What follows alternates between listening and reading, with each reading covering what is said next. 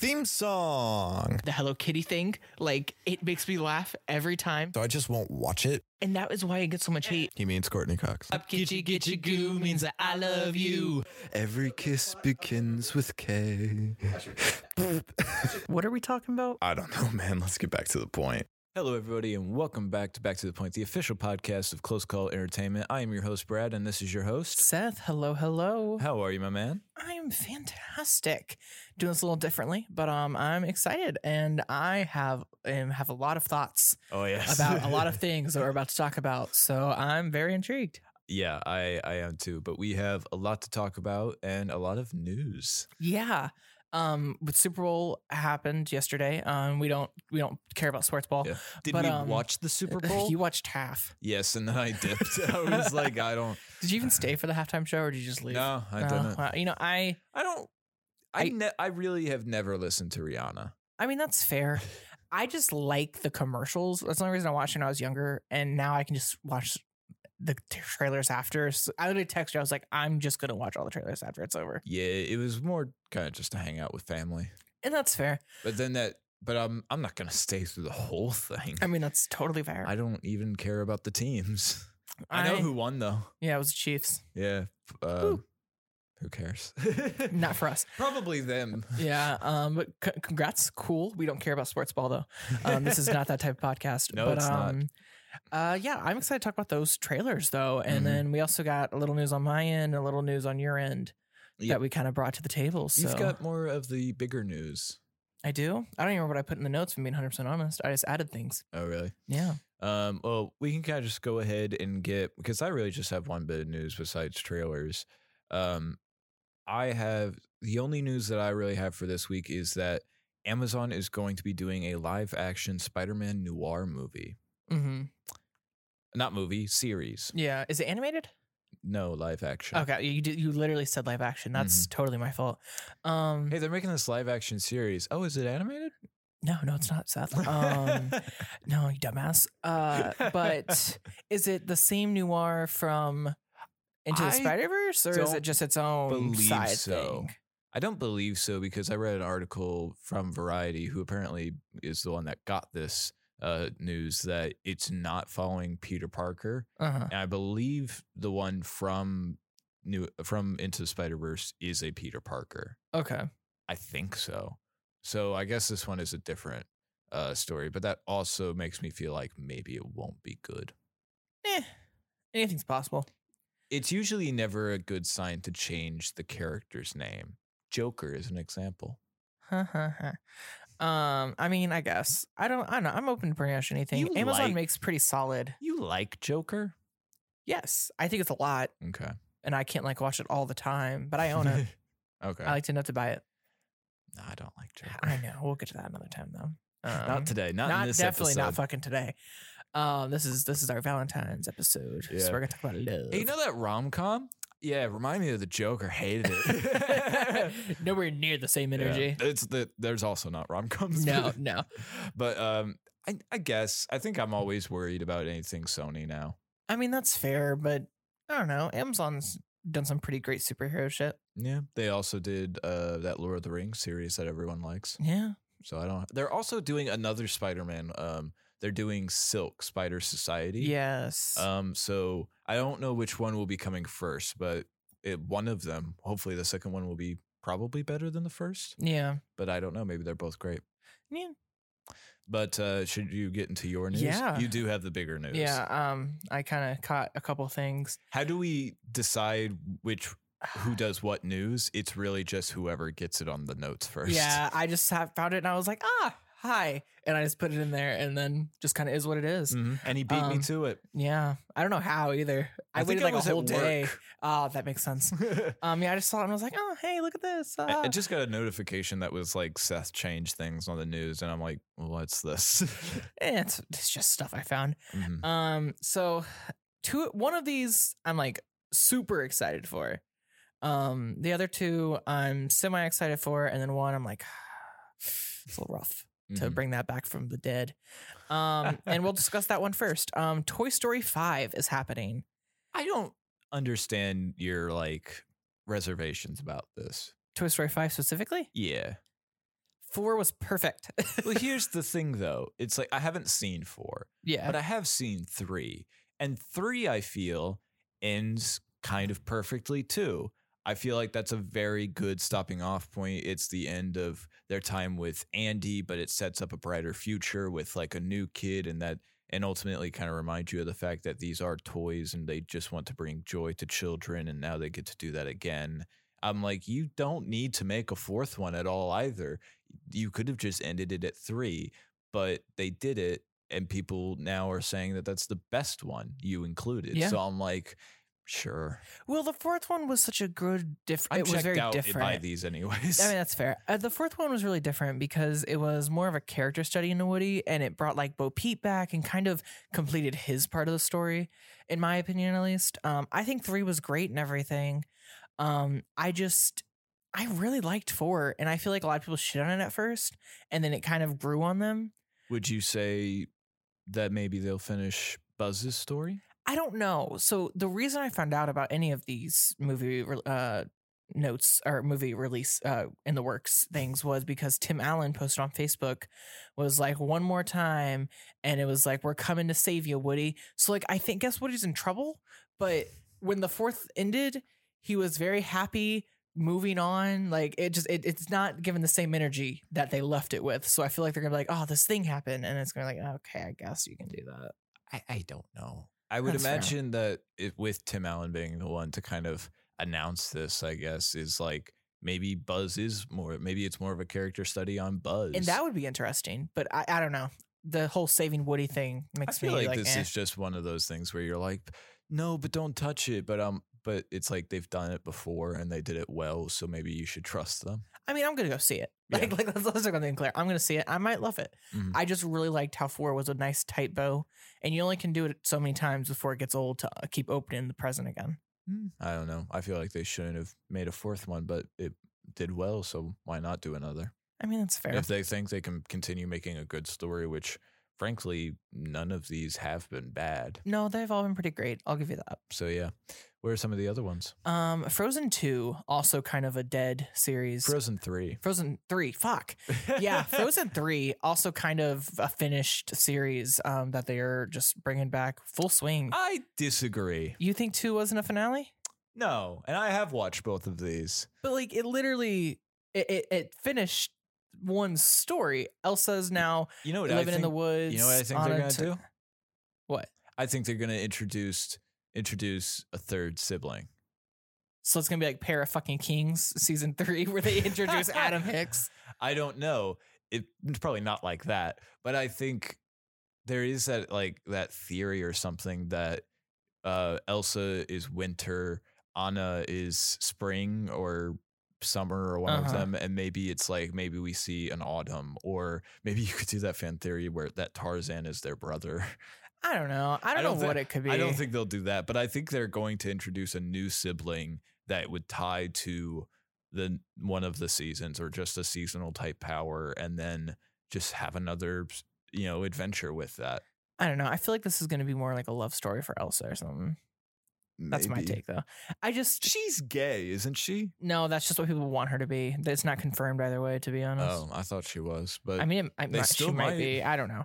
I'm open to that for sure. Um, I just, I don't know. I feel like two was also like tight bow. You know, you introduced the earth golems and then the wind. That's Samantha and uh, the water horse and the little fire lizard thing. Like it was cute and like I feel like it kind of it gave you why Elsa had powers and stuff and explained more of their mom's lore and I don't know. I feel like it was a nice little ending. but imagine this movie starts up and the trolls are telling them you have a brother, Eh, and his name is Tarzan. I feel like this would have come up sooner.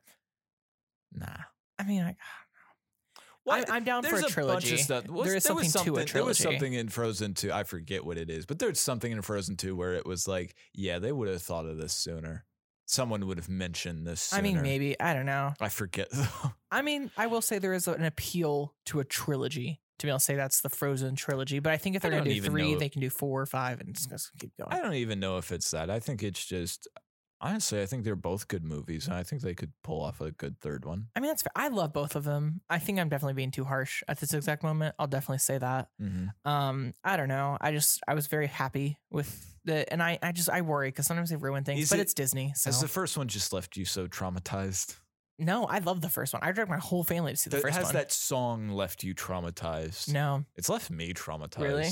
Yes. that's fair. It was everywhere. I don't need to hear a song that many times. I mean, that's fair. I've heard that song more than any other song, and not because I jam out to it in my car when no one else is around, but because everyone was playing it. Every kid played it. Mhm. I have a niece and a nephew, and they played it, and I was like, I don't. I didn't watch it at that time either. Like, I didn't watch the first one until like a couple years after the second one came out. Mhm. I was like, I don't care about this, and then it just left me traumatized. I mean, I was fair. like, I like it. I like these movies. They're good movies. I like two better than one. of course you would. That know lines up with pretty on point with me. you. Um, I don't know. The soundtrack I thought was more fun. I love the rock ballad. Um, I I love the nature stuff and like learning about the parents. I think it's like the same reason you like three of Harry Potter. It's you'd learn the backstory a little bit Which more. I was proven right, by the way. We're not gonna do this today. No, I think we should do this All right, today. so IGN made a list, and on this list, it said that Prisoner of Azkaban was the best Harry Potter movie, but it also said Goblet of Fire was the second best. It was just so funny because you sent me that, like, it, with the, with this like attitude of like, hmm, I'm right, and I'm like, Seth, this says that I am the movie that I love and I think is the best one is better than the one that you keep saying. But you is shit on Goblet of Fire, and I it think is Goblet so of Fire good. is pretty shit, actually. I don't agree with it being number two, but I am totally fine with number three being better. Well, three is my least favorite of the entire trilogy or the entire series. Goblet of Fire is boring. Yeah, because it's so boring to you know have all these crazy events happen and have trials and shit. But what's not boring is the entire movie happening twice. As boring as hell. It just repeats. I don't. I didn't need like the only thing. The only two things I will give Prisoner of Azkaban. A, God, Malfoy got fucking decked. It was awesome. I feel like they, Chef's kiss. I think Remus Black was pretty good in that. B, the house. Whenever the the the shaking how like uh Mm-hmm. when it, you can watch it move, cool as shit. Great stuff. The rest, okay. You learn more about Sirius and Lupin and all the other friends in five, so I don't really care about all that. Um, it's kind of boring that you just repeat the same day. That happens like once. Don't It say happens like once. You mean halfway through the movie, where then you Don't- go through Well, everything don't again? Say it like it's Groundhog Day or that episode of It's Supernatural Groundhog where Day, every you- where you just- where we live on a Tuesday for like a thousand times no, or it's something. it's just you watch the whole movie for about an hour and a half, I and then it just repeats, and they- it's boring. they don't we're gonna get back to the point but like we they set up things in the first half that leave you confused and then the second half resolves those Eh. so it's like if you're that's kind of how you do it because it makes watching it all over again worth it because you understand like oh that's why hermione kept popping in out of nowhere for some reason yawn okay i don't really care about gillyweed and going underwater That's fine. You don't have to. It's still good shit. then you don't have to care about three That's fine. This, is, definitely just like because this is the consensus. there's people who We are like Deathly Hallows Part Two is best. Like it's all I want to say this is the conversation we have like periodically, like monthly Th- at sure. least. It will come up every once in a while, and honestly, I thought we stopped until did. until you brought it up again, like at a meeting or something, and I was like, "We're doing this old dance again? Okay." We'll, we'll do Talk Graves. What's the next movie that they're doing a sequel for? Zootopia Two, which I am sure, pumped for. Sure. I'm so excited. I like those characters. I They're love fun. the characters. I love the world building. I I'm pumped. I'm over the moon to just see what this becomes. Well, I'm glad you're hap- excited for one of them. Yep, yep, yep. Was there another one? Um, no, those were the three Disney movies. Okay. Um, and then I just have Tears of the Kingdom will be seventy dollars. Yes, it will. Also, um, yeah, it's gonna be seventy dollars, and I gotta be honest, man, I'm gonna pay it. I know. And you know what? Happy for you. I won't be. I didn't even. I didn't even get That's uh, right. Breath of the Wild until I got it for Christmas, and they got it half off. Yeah, and you can wait till that. Yep, that's probably what I'll do. It'll probably be about four years, and I'm like, all right, Brad, I'm with you now. Might be smarter. I don't know, but I want to play this I mean, game. that's fair. And you really like Breath of the Wild, where I'm just like, it's fun, but it's not like, oh, I'm obsessed, you know? You did text me at one point. You're like, I, I'm like really wanting to buy Breath of the Wild. Yeah, and I do, and I and I have it, and I, but I still haven't played it because I'm obsessed with Spirit Fair at the moment. yeah, Um, but which is another game I recommended. yes, it's the game that started this whole thing. But we got a trailer for that. Yes, we did. Um, not too long ago. It looked, it still looks great. it looks great. It looks Um, like they're adding new elements to it, new game functions. I'd say the critique of Breath of the Wild, it which there are critiques of it, but not as many. It, but uh, is there are times when you have to use the Switch as like a motion thing, and like Uh-huh. the way you tilt it, and um, like the position that you're holding the Switch itself is important to like some of the puzzles that you do, and it's kind of janky and not the best uh-huh. and it seems like that's something that they're changing hopefully like a joystick option for how to control it um it just i don't know they always have tried to do motion controls and i think It only really worked on the Wii. Well, it didn't even really work on the wii Disagree. There- no i don't i wouldn't say it worked on the wii but and it definitely got better with the switch but i don't know if that's a thing that really just ever works Disagree. 100%. I would say the Wii has the best controller, like uh mechanics ever when was the last time you played on a wii recently, like within the last year.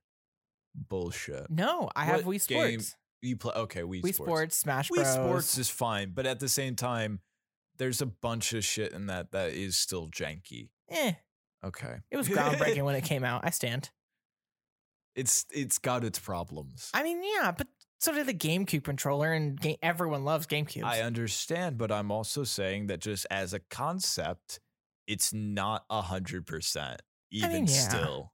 That's fair. And the Switch is an improvement on those motion controls. Yeah. but it still has its problems. yeah, that's fair. Well, I mean, Switch also has like Joy-Con drift and all kinds of Yeah, itty bitty things. they lean away from the like it's on the Switch. It, the motion controls are not everything. hmm While on the Wii, That was the shtick. that was the whole point of it, and it really just sh- showcased the problems with it too.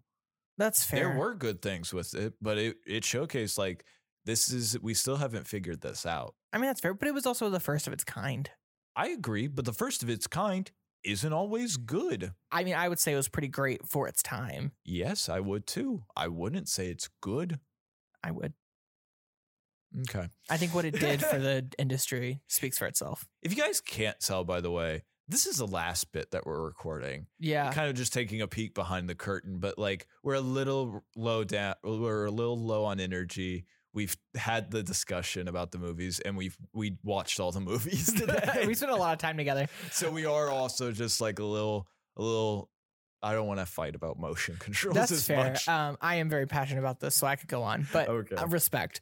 Um, well, with that though, do you want to get into trailers that dropped with Yes, the Super Bowl? the Super Bowl trailers. Um, let's start with Indiana Jones. yeah, Not much. yeah. It didn't really give you much more outside of what the first trailer did.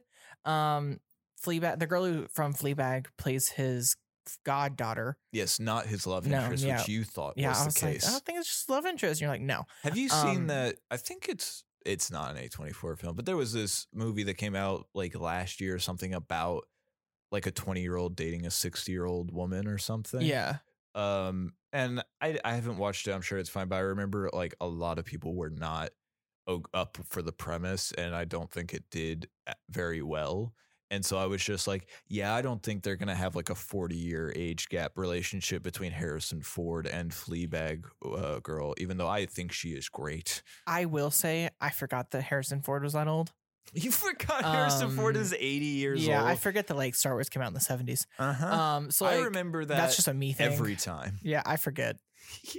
He's just ageless to me, like a vampire. Really? I feel like he. I think he's aged well, He's but I aged think great. he's aged. But he's definitely aged. I just don't think about it. Okay.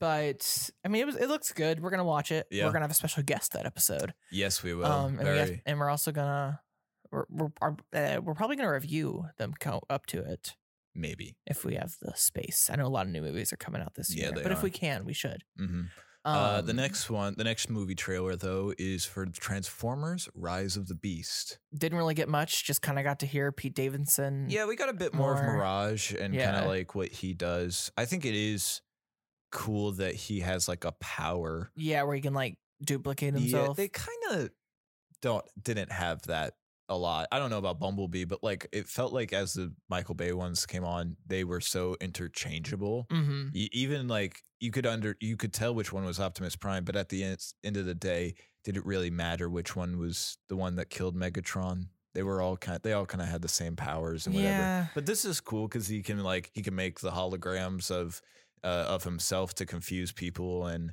um, yeah, we we got to hear Pete Davidson. It seems like they've altered his voice a little bit. Yeah, it made it some more techie, Mhm. kind of, um, which is fine. Um, I he's like, give me a fist bump or Mhm. something, and uh, it's it looks fun. I'm I think I'm gonna like the bromance happening there. yeah. Um, yeah, and I love um Antonio Ramirez. I think his name is. Mhm. I'm that I could definitely be wrong on that on that. Well, you figured Um, that out. We also got to see Bumblebee in this. Uh, he's like jumping out of a plane, like skydiving or something.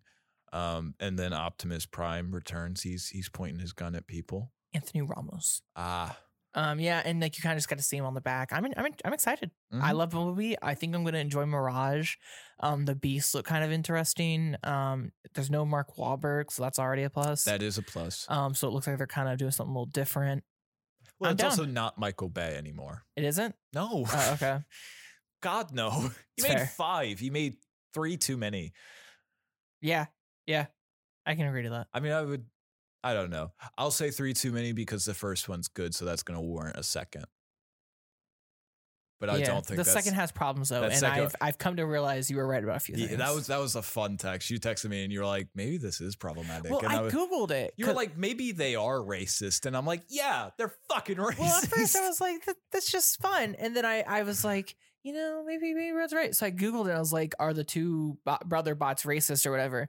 Um, or, or I searched their names, um, and it was like actually they're kind of examples of a minstrel show, which I think I've discussed it lightly on here. That was a very racist thing. yeah, um, and so like you you could be correct. You, I you could, could be. definitely be I right about that one. Maybe this is Um, this is the problem with me feeling like I need to be right all the time. It also means that the people around me will not let me feel like I am right. Yeah, I'm just like- no, you're not. Maybe you're right. I don't want to give you the. Well, a lot of people have come out and been like, "Hey, that kind of has some similarities," and it does. I can't lie, um, but I, I don't know. I still I, You watched th- it as a kid. yeah, That's it. Yeah. You watched it as a kid and you don't want to admit to this thing that you liked as a kid being racist. Well, I mean, it can be problematic. It's fine. It is what it is. Mhm. In the in the fourth It's one, they argue the. Romeo and Juliet law. Like he has it in his wallet, But that's not racist. That's pedophilic. which isn't good either. I'm not saying it's good. um, but yeah, so like it's it's, different. it's it's different. But like so like there's there's problems throughout. Uh, what was the next one? Um, it was it was Fast X. yeah. They so they released this a couple days earlier than the Super Which is Bowl tra- stupid. yeah. Why? I think it's because they couldn't do the whole trailer in Super Bowl. Because if you look, the Super Bowl trailer was only 40 seconds long. So I think it's because of the spots. But my question, you could release that. All the other ones released it after the spot on the Super Bowl. Yeah. and it's like Because it's not special if it's before the Super Bowl. Yeah, it's also the thing of like because I had watched that and I ended up missing it for the Super Bowl, but it doesn't matter that I missed it because I already saw it. Yeah. And you've got people like me who don't give a shit about the Super Bowl, so it's like if you take this away, then I won't watch it at all. Yeah. That's kind of the thing is you can't be like a Super Bowl trailer, but two days early it's not a Super Bowl trailer. It's just Yeah. a regular trailer you released. But there's some crazy stuff happening Yeah, in this. Uh, Jason Momoa is the guy that they robbed Mhm. in the fifth movie, which is the best one. I'm glad I watched that movie. yeah. I, and that was just happenstance too. it also sold me on this movie because I was honestly I had gotten to the point where I was like, I, I don't care about this franchise Mhm. at all. I'll check in on it, see what's happening. Oh, John Cena's the villain or something like that. And then it's um, and then I saw that this movie, J- I knew Jason Momoa was it, but that it's it's the guy that they sold the safe from. I'm like, okay, They've been living off this for the last six movies. I'm So, very like, interested in this. You know? I'm like, all right. Uh, and then and then yeah, John Cena is. Uh, they're on good terms. Yeah, so I, we knew he was going to be at the table. By I didn't end. know he was going to be in this movie though. I suspected it. If he if they turned him around, definitely. The second they were like, Dom has a brother, I was like, okay, so he's gonna be at the table. Yeah, Like there was there was no Yeah. way that was ending well, he could have died, but I was like that. Those were the only two options. It's either they they w- got on good terms or he died, and so I, wa- I was honestly just a little surprised they didn't die. I wasn't. That's just Sure. kind of not what the It's franchise really it was more of like I, it was fifty one percent. I thought he was gonna die. Forty nine percent. I That's thought fair. he'd be on the team. Um, so you- it's it's not a like. no, that's fair. Well, then you also you see that Brie Larson is a role in this. That's yeah, gonna, I knew that. I don't know who that character yeah. is. Um, and then you also saw that the bad guy um that Charlize Theron played in Eight is back. And yes, fuck that hoe. So but she's also the brother of Luke Evans and Jason Statham. She's a sister. Yes. That uh, that's what I meant. Fuck Uh, that hoe though. Because Jason Statham's back, and y- if you, but that you whole family was nah villains. nah fuck that hoe. She killed uh his son's mom. Fuck her in front of him. Fuck her. Fuck her. I don't give a shit. Jason Statham would have if he got the chance. Nah, nah. Jason, they turned him around before he went too dark. Yeah, I know. They didn't turn her around But he soon would enough. have. Yes, but he didn't. It's the principle. It's if, if there's no would or wouldn't, it's did. She did it. All right. My heart broke in that scene. Nah, nah. Screw her. Um, that's my and, take. and then you have the question of who will die in this movie. I think it's gonna be uh Tyrese or slash Ludacris. Yeah, it could be. It's not gonna be Han. It's not gonna be Letty. It can't be Dom. I think it'd be hilarious if it was someone they killed before. That's so stupid. I think that's funny I'd be as pissed. shit. yeah, that's why. I'd why. be so upset. that's why it's Us funny. in the theater, you looking at me as this person dies. Are you upset yet? Smiling, just the biggest smile, just like, "Hey, buddy, How you doing? You're no, like- fuck you, Brad. you're steaming." I'd be so upset. I would the, not. pers- the person behind you just gonna tap you on the shoulder and be like, "Can you stop doing that? I can't see the I movie." had steam coming off of my head. Um, nah. So we'll see. I think it's. I can't be one of them It'd be three. So hilarious if it was Letty or Han. Honestly, that'd be so stupid. we just got. It'd be funnier if it was Han because we just got him that would be so stupid. Well, he's like, how do you feel if some of your family starts dying? So I think two people are going to die before the Yeah. final one ends, and one of them has to be this one. also, listeners, I know how Han, how they explained him coming back. Don't tell me. Seth does not know, and some point we will update you on that when he figures it out. Because no, I'm not going to tell you, but he, it's gonna piss you off. Well, that's fair, but also like I love that whenever in the trailer Han sees Jason Statham and he's Yeah. like, "We good? We good? Cool." they just gotta keep yeah, going. it was like a moment of like, we could. I tried to kill you, and Han going like, but you didn't. yeah. Well, it's I don't know how they're gonna do it. You didn't see it. That's the thing. He just crashed the car in three, so like you didn't see it, so you never know. But like, I mm, know. I know, I know. I don't know. They did the same thing with Letty. I can't even. Sure. it is what it is. Uh, next one is Guardians of the Galaxy trailer, Volume Three. Uh, this still looks great. It, it, this just made me more excited. Drax is going to die. This just made me more excited though. It does seem like that because I believe there's a moment where he like he says something kind of heartfelt, and then the next shot he's being carried out with like a, A gun. shot in Yeah, his it's like he's been shot after saying that. well, and then you also still see that uh Chris, not Pratt, Chris Pratt? Pratt, but Oh. not the Star-Lord. character. Star Lord is like screaming at, which looks like next to like a hospital type of bed. I think so that's Rocket.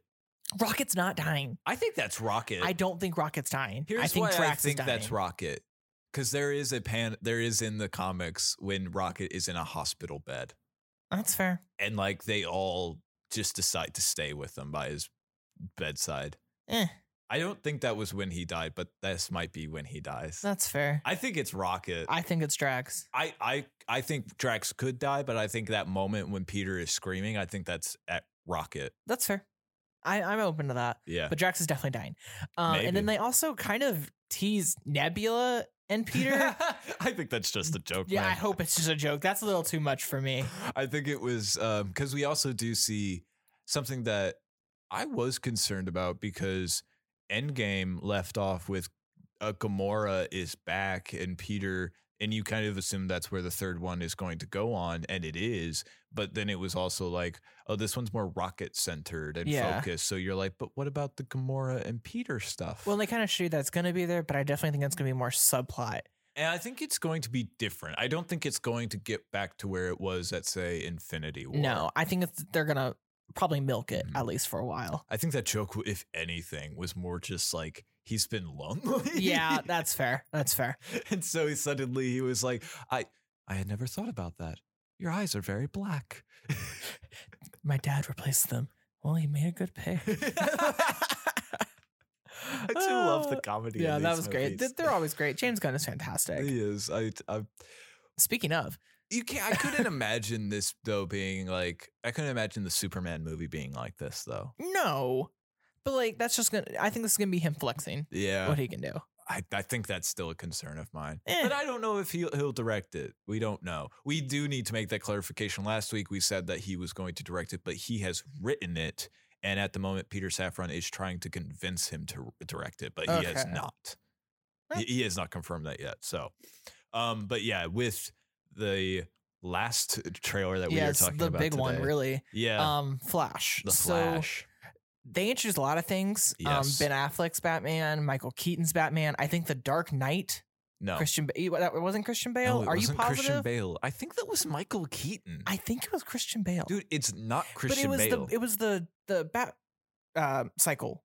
No, that, we've seen set photos of that. That's Ben Affleck. Okay, He's on. that's fine. Yeah, it's not. It has nothing to do with the Dark Knight. Trust Okay. me. Um, no, the there are two Batmen in Yes. this. It's Ben Affleck is back. He does not look like Bruce Wayne No. anymore, by the way, and that's clearly a thing of kind of a. I guess they wanted him to come in, and he was clearly like, "I'm not doing any of the work. I'm just showing up on the day." Yeah, and that's fair. But he's he looks honestly like Goodwill Hunting Ben Affleck. yeah. He doesn't. He looks kind of which is a compliment down. to him. He does look kind of worn down though. I At least don't I thought I so. think that's just age, but honestly, like he's a lot skinnier in this, and it just he. I think he looks a lot more like hmm um Goodwill Hunting Ben Affleck, That's fair. and I don't know because his his face will change during certain movies where it's like or like when he was going through the breakup, and there was that famous meme of him smoking Uh-huh. uh, going around. Like that was he was his face was a lot heavier, and then whenever he did Batman, he put on a bunch of muscle, and there so there's muscle in the face, and but I think he just wants to be skinny. I mean, that's fair. so I think I think that's what he's doing on this, and then we see Michael Keaton's Batman, Which looks great. I'm so excited. he says the iconic "I'm Batman" line. Though he also says it like he's tired of saying Yeah, it. um, which is great. And then you also see that there's two Ezra Millers. we knew Or that. two, yeah, there, there's two flashes, yes, and which they're we knew. Do, yeah, and they're doing it together. Um, I think what it is is uh one of them is like from the I guess maybe the Snyderverse Justice League or from yeah I guess just from that one um or it's doesn't matter and then he like rewrites time goes to and then the universe is rewritten and he is meeting that universe's Yes. Barry Allen um so there are two of them though there is the theory um that one of them the one that is in the makeshift Batman suit um that that's Reverse Flash okay, which doesn't seem like it, but maybe. Maybe anything possible. This movie's gonna do a lot. Yeah. Um, and then what else did we see in this? We saw uh what something I am very excited about, though kind of annoyed that this is the one we're getting it in. Uh blue and gray bat suit from Ben Affleck. Oh yeah, We see that for a hot second, but um it's blue and gray, but it's also just kind of ruined because there's like some weird like body armor attachments onto the Uh-huh. front. And it's like it's so close to being comic accurate. And that suit would be great in blue and gray, but it's like you just fucked it up with the last little thing. I didn't see it, but I'm I'll show you a picture at some yeah. point. But Wh- I while you do that, I love the blue and gray. yeah, because that's from the. It, looks like the original like uh, suit from like the '60s show or whatever. Yeah, the 70s show.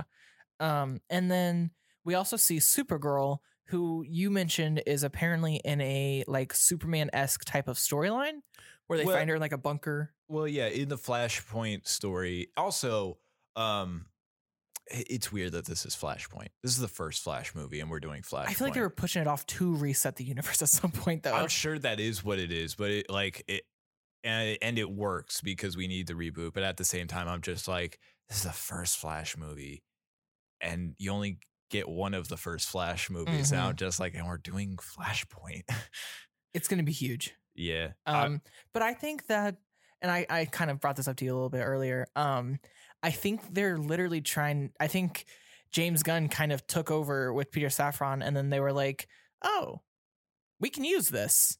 We could just this is just our very own built-in like it just kind of got it with the deal on Oh accident." yeah. And they're like, "Well, we could just shove you right there." And then you do all the resetting for us, Mm. and and because he's like, there's Elseworlds, and I don't think that there's a, I don't think it's a coincidence that he was like, yeah, we're gonna have a Supergirl movie, and then they introduce Supergirl in this movie two weeks. They show a trailer of her in this movie two weeks later. I just, I don't, I don't think, that the fact that. Supergirl is in this has anything to do with the new Supergirl movie because this she's been in this movie years before James Gunn and Peter Safran got brought on board. Yeah, but I would still just, I would be shocked if he was like, okay, because I feel like I he don't- saw this and oh, was like, that's- I can play That's with this. also the thing. You think that she's going to carry over into the next universe. I don't think she will. okay.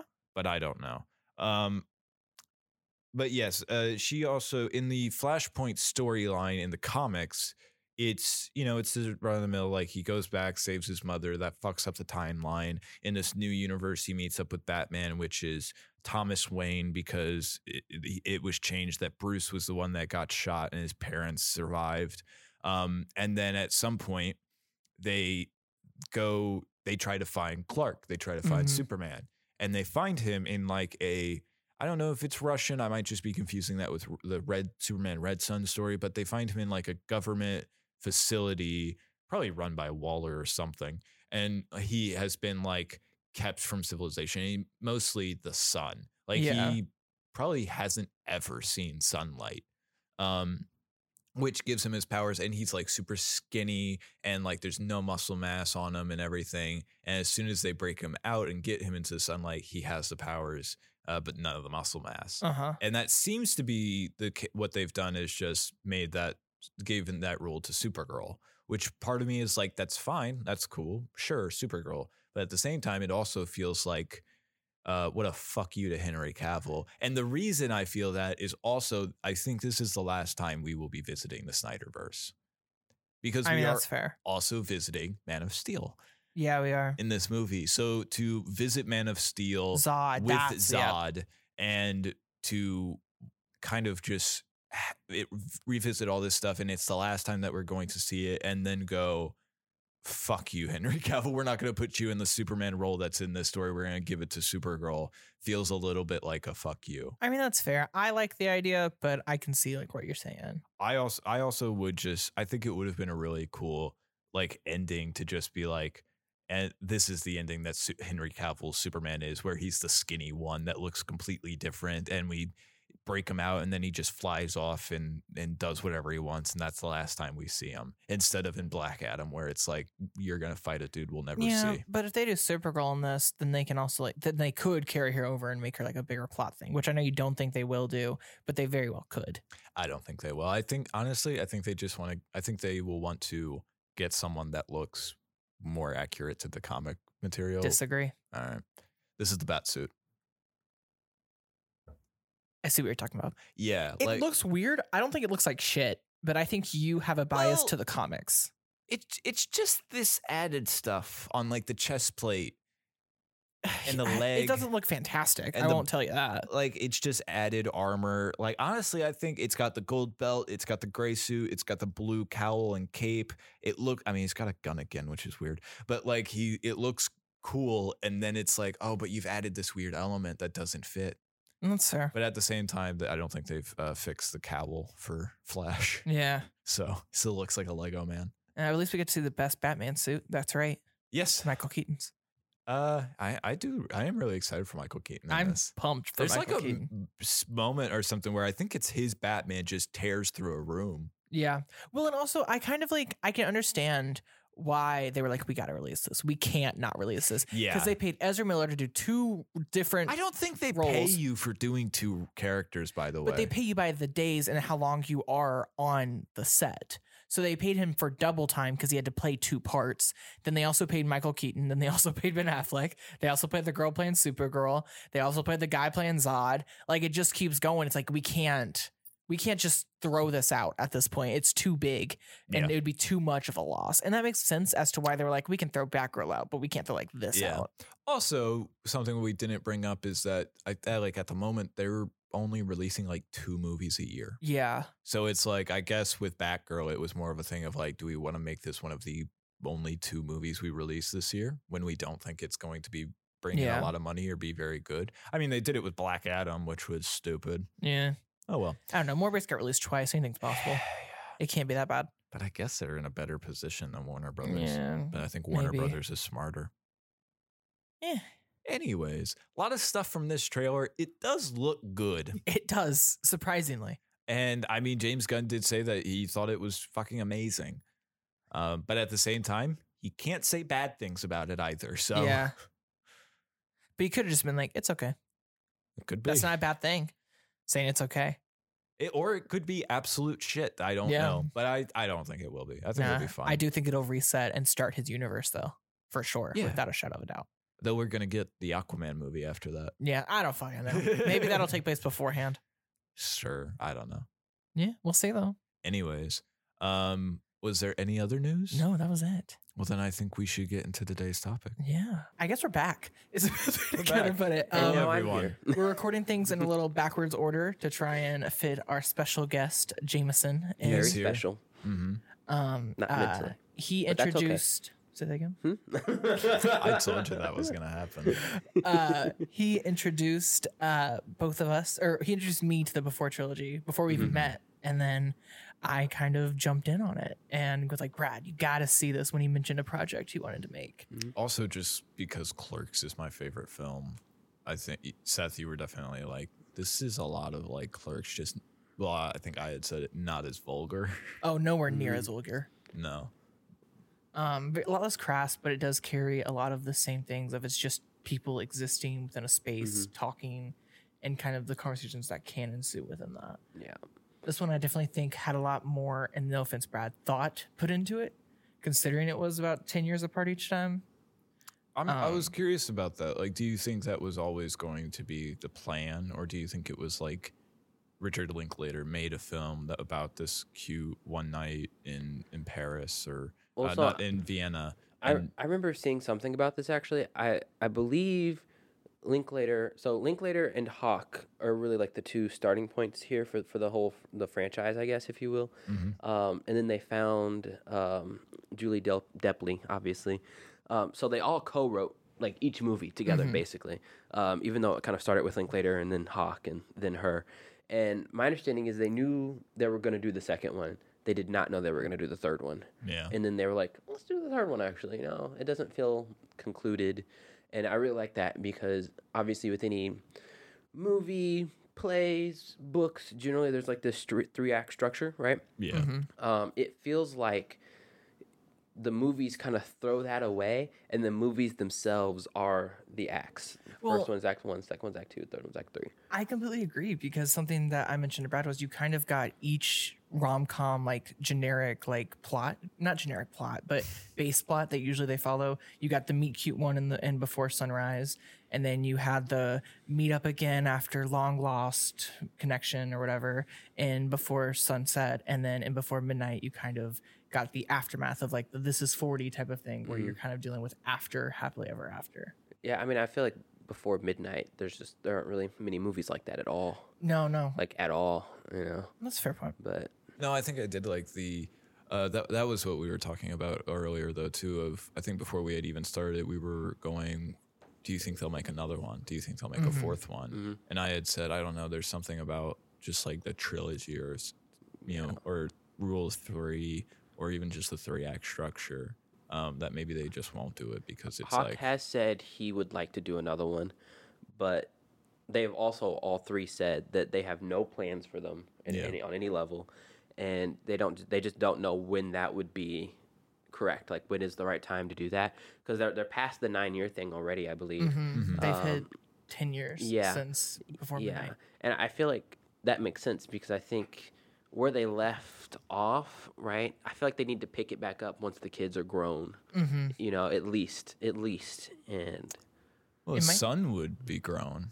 It might be interesting to see the kids' point of view. Maybe they like meet up and they have to like hang out for some reason. And you kind of have the twins and then the son, and it's kind of their battle Mm-hmm. of dealing with the decisions that both all three of their parents made. Yeah. So you take the romance out of it, and it just becomes this like sibling exploration of life. Yeah, And but dealing Did with you their guys explain the movies, by the way, at all to to, you- to your your audience?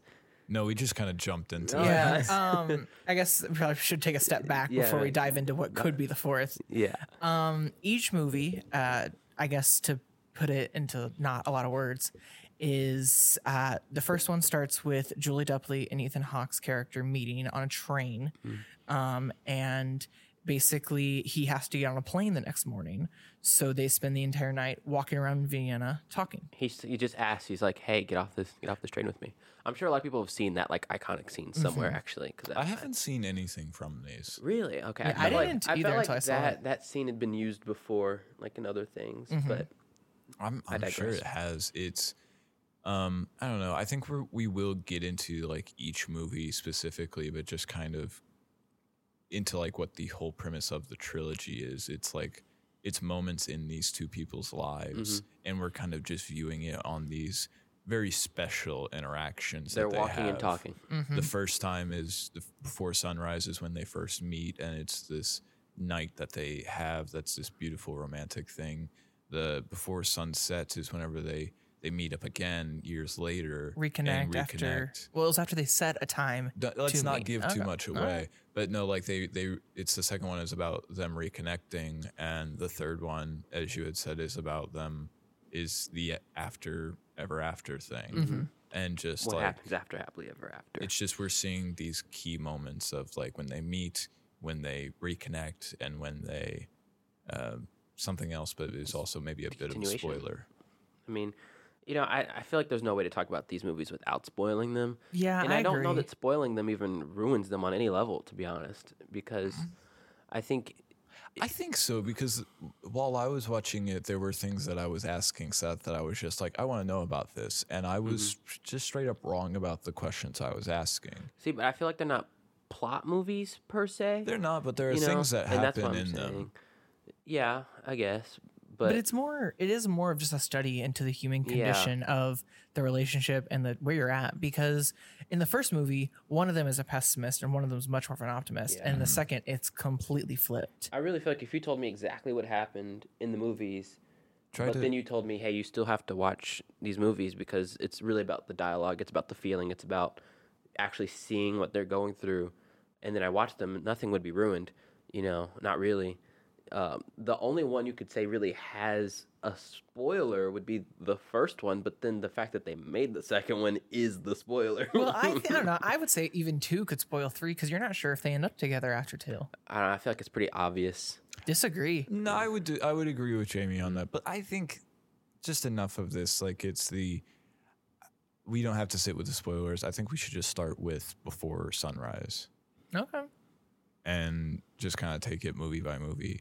Um, so if you haven't seen these movies, I would highly recommend it. It's anyone it is the Mm-hmm. best trilogy ever made and yes i am also talking about the lord of the rings trilogy everyone always like but on the lord of the rings no uh, I, they're completely different I things, know, but, but, th- it's that's supposed to be like the greatest trilogy of all time or whatever. Very, very they're, they're wrong.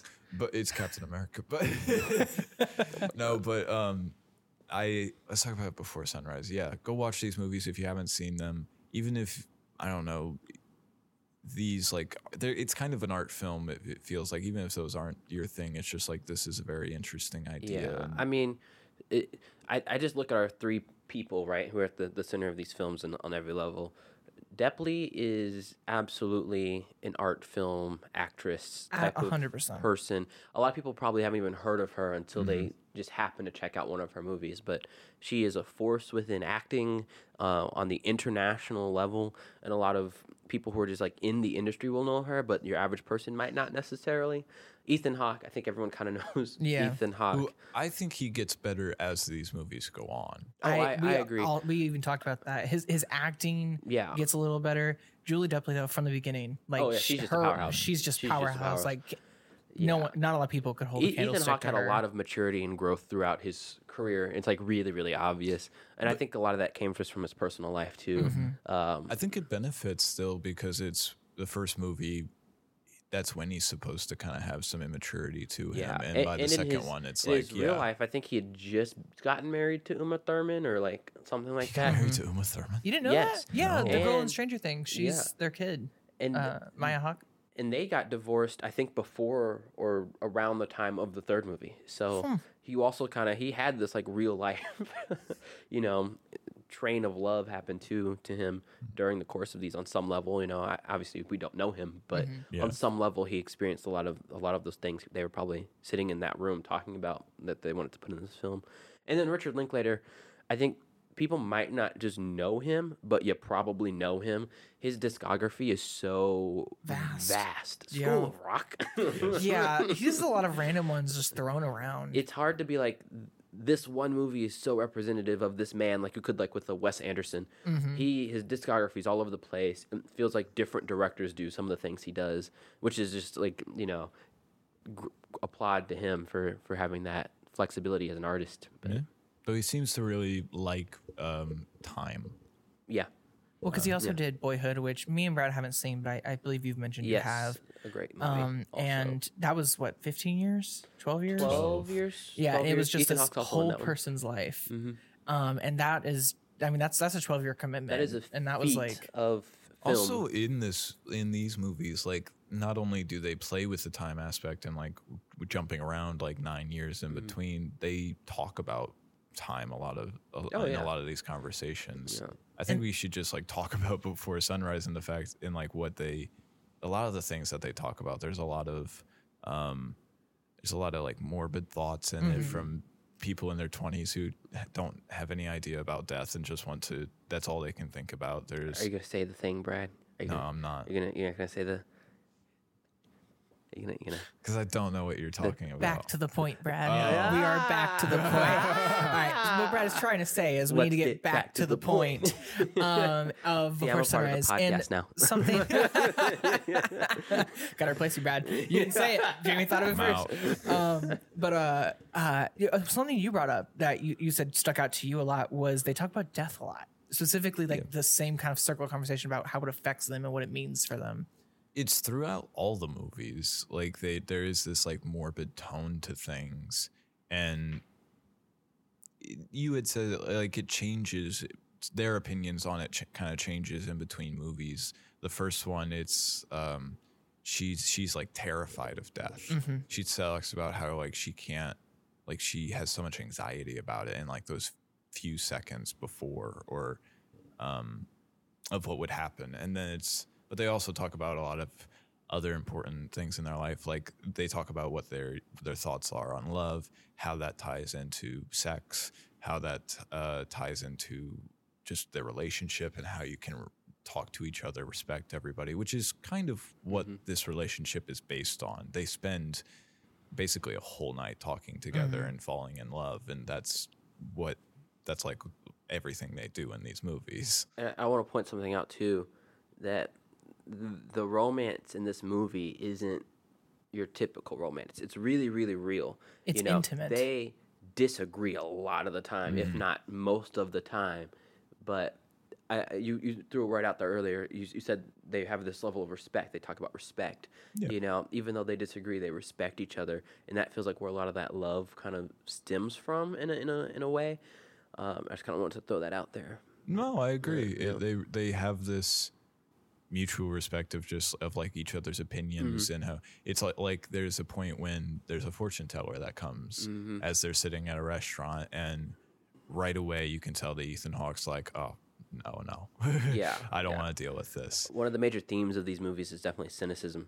Yeah, Well, and it's watching like- that like transfix through them, like the, the characters themselves. Well, and it's also finding like the magic within it because sometimes he sees it. Like when they when they met the fortune teller, he was very pessimistic about it. But then when they went by the poet, who just said a different type of art and a different type of t- storytelling, he was like, "Oh, this is amazing," you know. So I think it is very much He was what being no, fits. very sarcastic. Uh, no, in that like I think he did like it more because it was more of a that the I'm gonna call him a bum, but he was like it's not like a derogatory term, but just like he was working for it because it was like you don't have to pay me. I'm going to write you a poem. If you mm-hmm. like the poem, then please feel free to do it. But yeah, even after they had read it and she was like, I love this, she had also told him before that she didn't like how he reacted to the fortune teller. So you can see it in that moment. He's wanting to say like that's total horseshit. Yeah, though. he Like, has a very like playful sarcasm. About Yeah, he himself. does. By He's- the way, their character names are Jesse and Celine. In case anyone wants to know that. yes, we don't go by character Yeah. names They often. only say Celine's name like three times throughout the entire series, and Jesse's only gets it's it like twice. That's because they're just talking to each other. I know. But you know, just in case. they say it more in the third film, but I think it wasn't until the second one that I Third film was they like, also introduced like more characters. Yeah. Not like in a serious, serious way for people, but, like, more but it kind characters of that they captures converse with. what they Yeah, were trying to say yeah. the first two movies. But um, no, if yeah, he has like this nihilistic um, Yes. personality in the first one. And it- he is a cynic. About, Yeah. like everything, and it, it, he also came off the heels of a breakup too.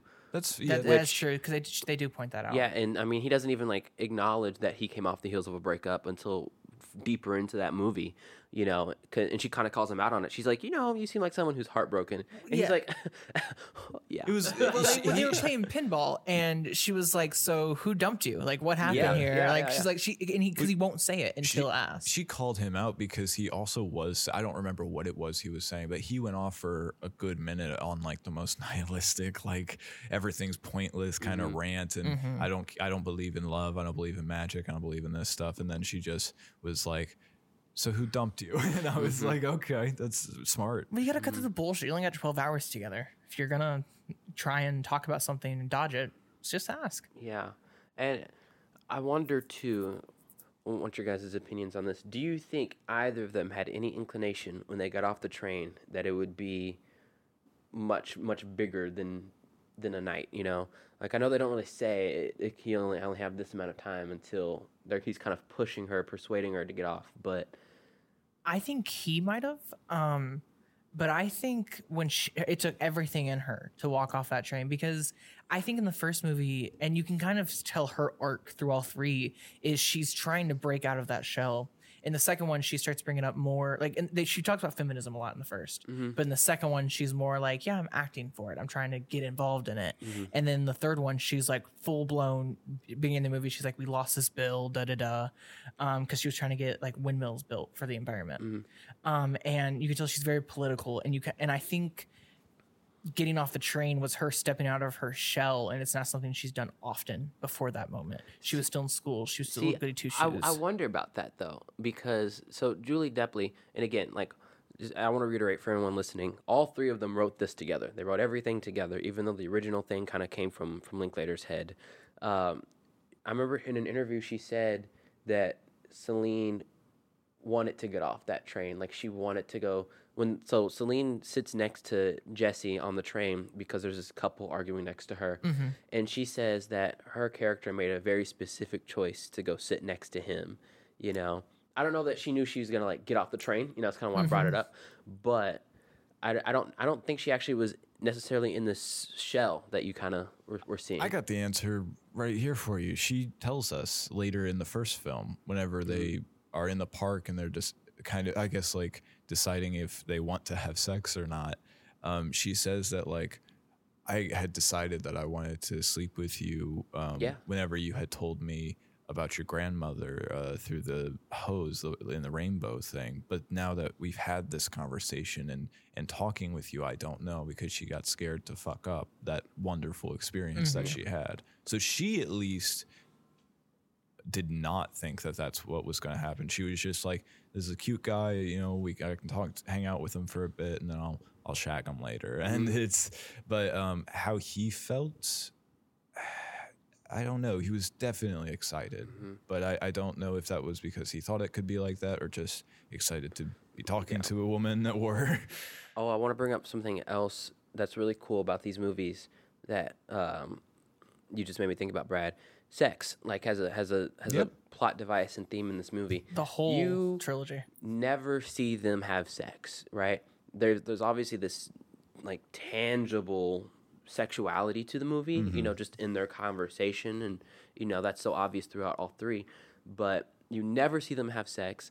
In in the first movie, you have to question whether or not they even had sex, and I think that that's so such an interesting device that they chose to use throughout all three movies because they talk about that moment in each movie. Um, I just kind of want to throw that out there. I think that also kind of adds to the real Yeah, ism and just like because I mean everybody, all these movies will try to talk about sex and uh, they usually will do it for like a shock value or just to, or to be like oh sex isn't it great but this one really does it talk it's it still speaks of it like it's sex is amazing but it also talks about the emotions that are connected to it yeah. what our intentions with it, what our fears with it.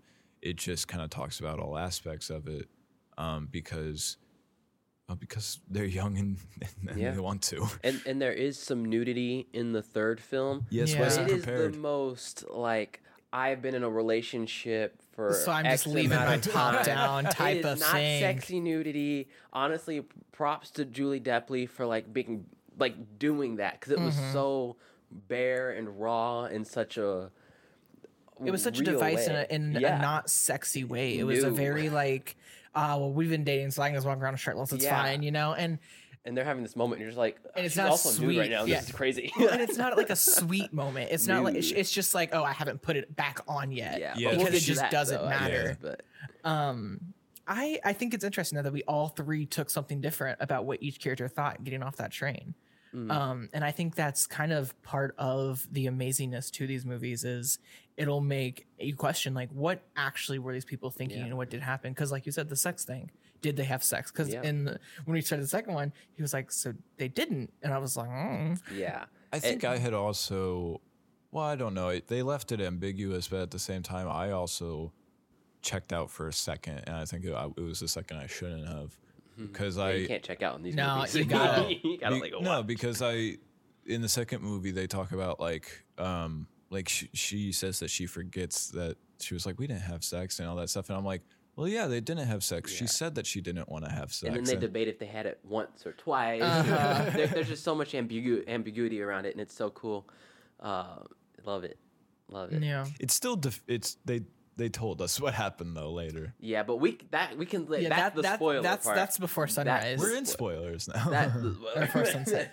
um and then well they they talk and they talk and I actually wrote a few of the first conversations down because I Yeah. knew they would bring them up again. also want to mention um, because again they do such an amazing job of mirroring mirroring each thing within each movie it's like it's hard to talk about just one of them because they're so strung together in such a tight way um, celine was on the train because her grandmother was sick you know and i think that's yeah. really important to remember too especially when we think about the second movie yeah you know yeah, no, that's a good But, point. yeah Um that's just a fun little like they did mention this Yeah. by the way because because it's only six months later when they were supposed to meet up. hmm Um, I I think I want to talk about how in the beginning of every movie they discuss like the structure of the movies.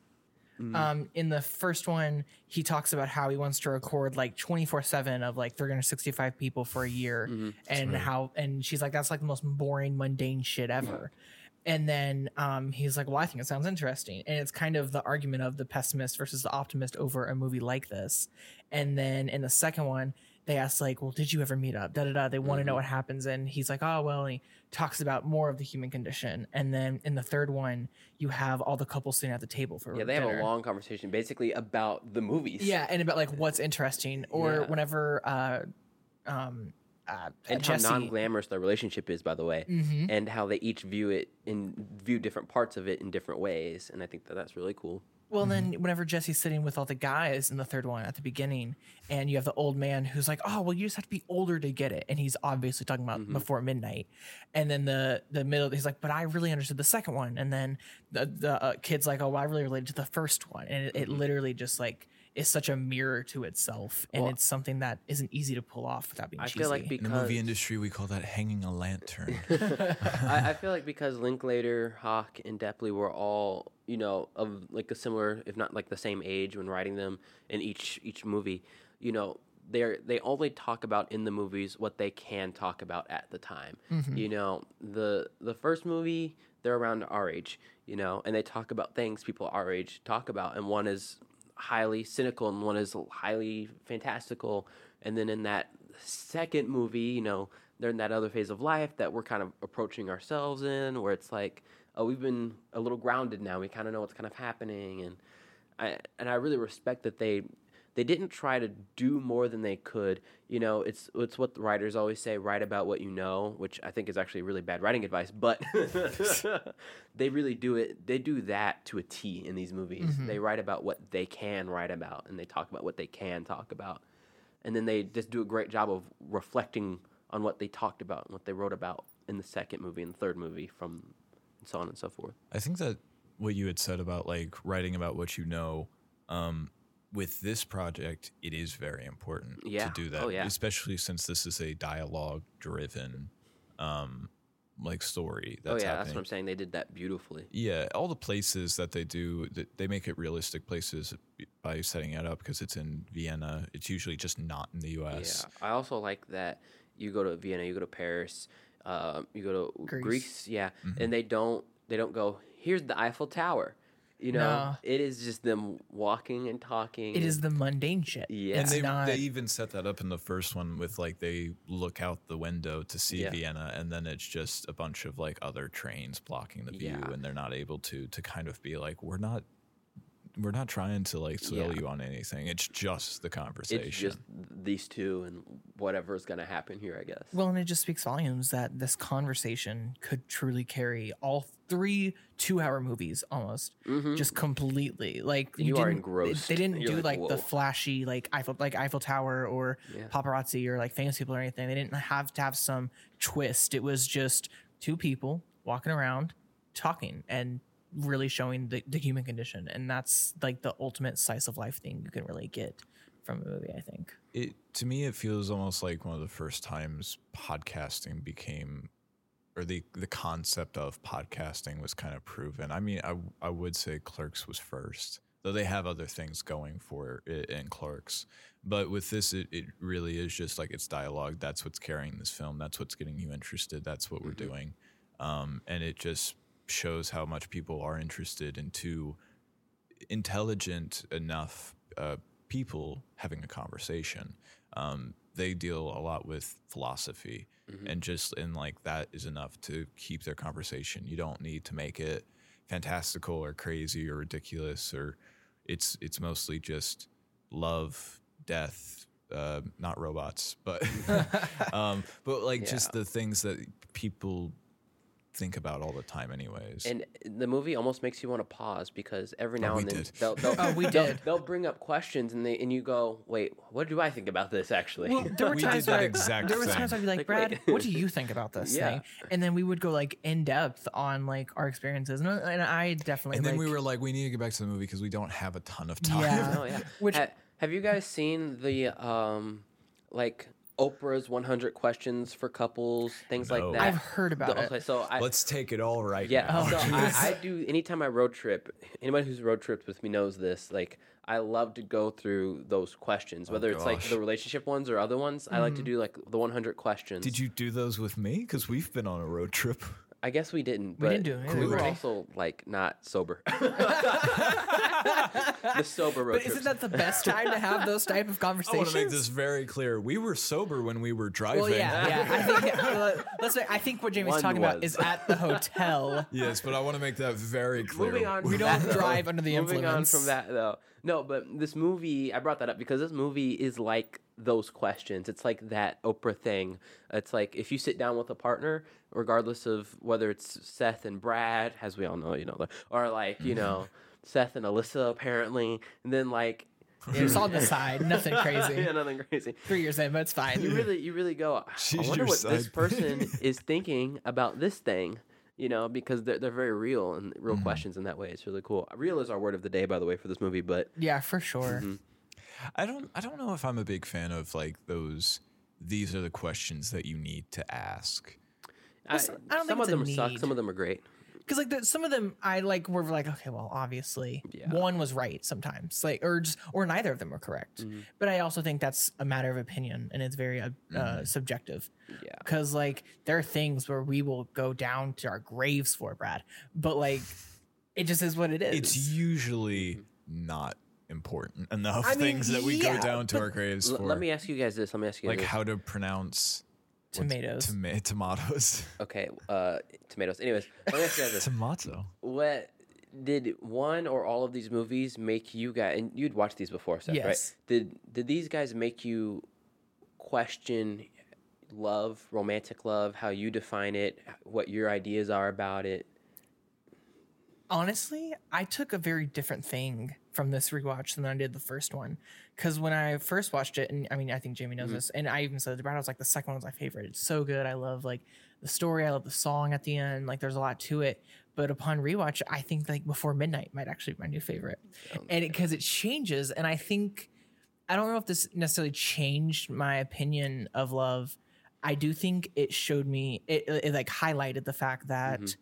Uh, there's different phases, and I don't think those phases necessarily have to be ten years apart. You don't have to be in your fifties to be in Yeah. X phase or B phase.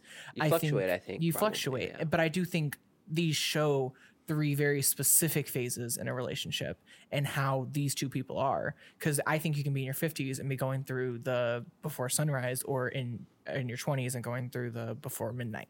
And I, I I think it's very interchangeable, and I do think it kind of solidified that for me of mm-hmm. like this is what it's supposed to be. You're no one's perfect because that's mm-hmm. that's the big message here is they both suck in their own ways. I mean, she's trying to call him out and before midnight about cheating, and he's like, "Well, I know you blew that one guy mm-hmm. and that your ex boyfriend after his mother died." Like, Also, let's just even though these are our, our main characters and you do like fall in love with them almost, Jesse did blow up his life in the second movie. He had a kid and a wife.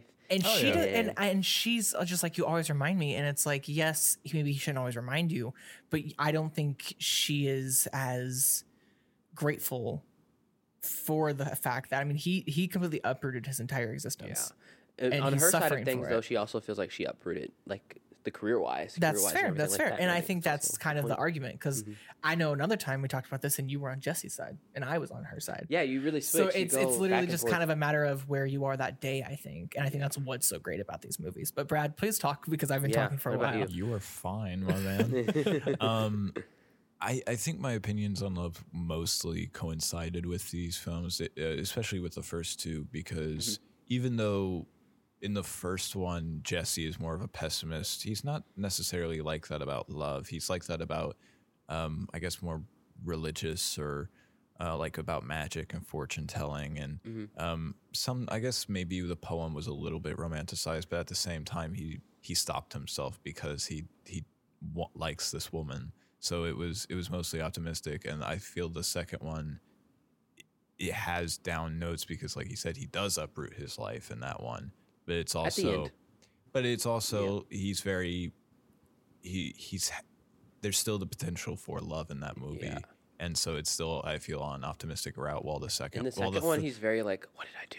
Why aren't I with you?" God yeah. Well, but in the third one, it's it's very much like a pessimistic uh, movie of just like fuck lo- fuck love or something like that. I, am not in love with you and all this stuff, and it kind of ends on a, on a bit of a sour note, even though they do. Um, Make th- up in a way. yeah, do you it- guys think they they're still together at the end? e- yes, I think so. But I I don't know if they're as happy as they thought they would be. But I think a but- lot of that is their own their own selves holding themselves back. See, but I think that was a huge point of the movie is that you're never going to be as happy as you think you will be. You know, I mean, Mm-hmm. that's just what it is. I mean, their relationship basically spanned 30 years, give or take, you know, on and off, obviously. But in the first 20. movie, 20, it, in the first movie, you know, Celine is, she's a little doughy eyed about love, for sure. Not so much in like this heroine type of way that's like negative and anti feminist um, but just like in a very real way of like I, I, I like love, you know, that's kind of how I am. But uh, by the third one, and I think she's really such a, a force in in the third one compared to the first one. Sorry, Seth, because in I hit Seth's thigh just in case anybody It's wants to know. It was it was not too sensual. no, no. A little, little It could have but it's been, yeah, but I like how I could have just very easily cut that out, but then you just you kept it going longer, so now I gotta leave it in. you're welcome, editing Brad. yep, yep, but yep. um, shit, what was I even talking about? you were talking about how she was doughy eyed, but in the third one, she's much more of a force. Yeah, in, in the third one, I feel like she she just realized what real love is, and I think in the second movie, Jesse had a little bit of a one up on her with that because he clearly reaches this conclusion of I'm married to someone, but I they're not you. They're not you, you know. Yeah. And I'm willing to blow that up because they're not you. But also, I've been married now. I kind of know the motions just a little bit more. You know, I think each relationship is different, but just a little bit more. Whereas that nine year gap between their first meeting and when they meet again, you know, Selena's just playing the field. You know, she was she was living her life, go sis. Yeah. But they had very different different experiences within that nine year gap too, and I think that reflects heavily in the third movie based of how they're looking at their relationship and where it is nine years later again. I agree, but I also think that in the third movie specifically, Jesse is a little egotistical about it. He's a little more like because she, she has she calls him out. She's like, "You're always like, oh, I'm the rational one." Da It's da very da. like passive manipulative. yeah, and she's like, "No, you don't get to just be the good guy for Mm-hmm. this. Um, whenever you're, I'm bringing up an issue to you, and then you're like, oh, you're just freaking out. Like that's not fair to me." and it's clear they've had these conversations before. hmm It's also that reminds me of like in the first movie, whenever he he's like trying to come up with any reason to get her off that train, and he says like, "You're actually going to be doing your future self a favor by figuring out what happens." With one of those guys, if I'm an asshole, then you know, and it then it doesn't matter, and your future self will thank you for it, and not um, and not think that your husband is a total loser or something like that. But I think in the second movie, he's kind of put in that same scenario of like, what could have happened if we met up? hmm Yeah, Now I'm now I'm in that scenario where it's like I want to know what could have happened because it feels like that was my one chance at love, and he didn't fuck it up, but it just didn't happen. yeah. And now he wants to fuck up everything that he does have now to get it again.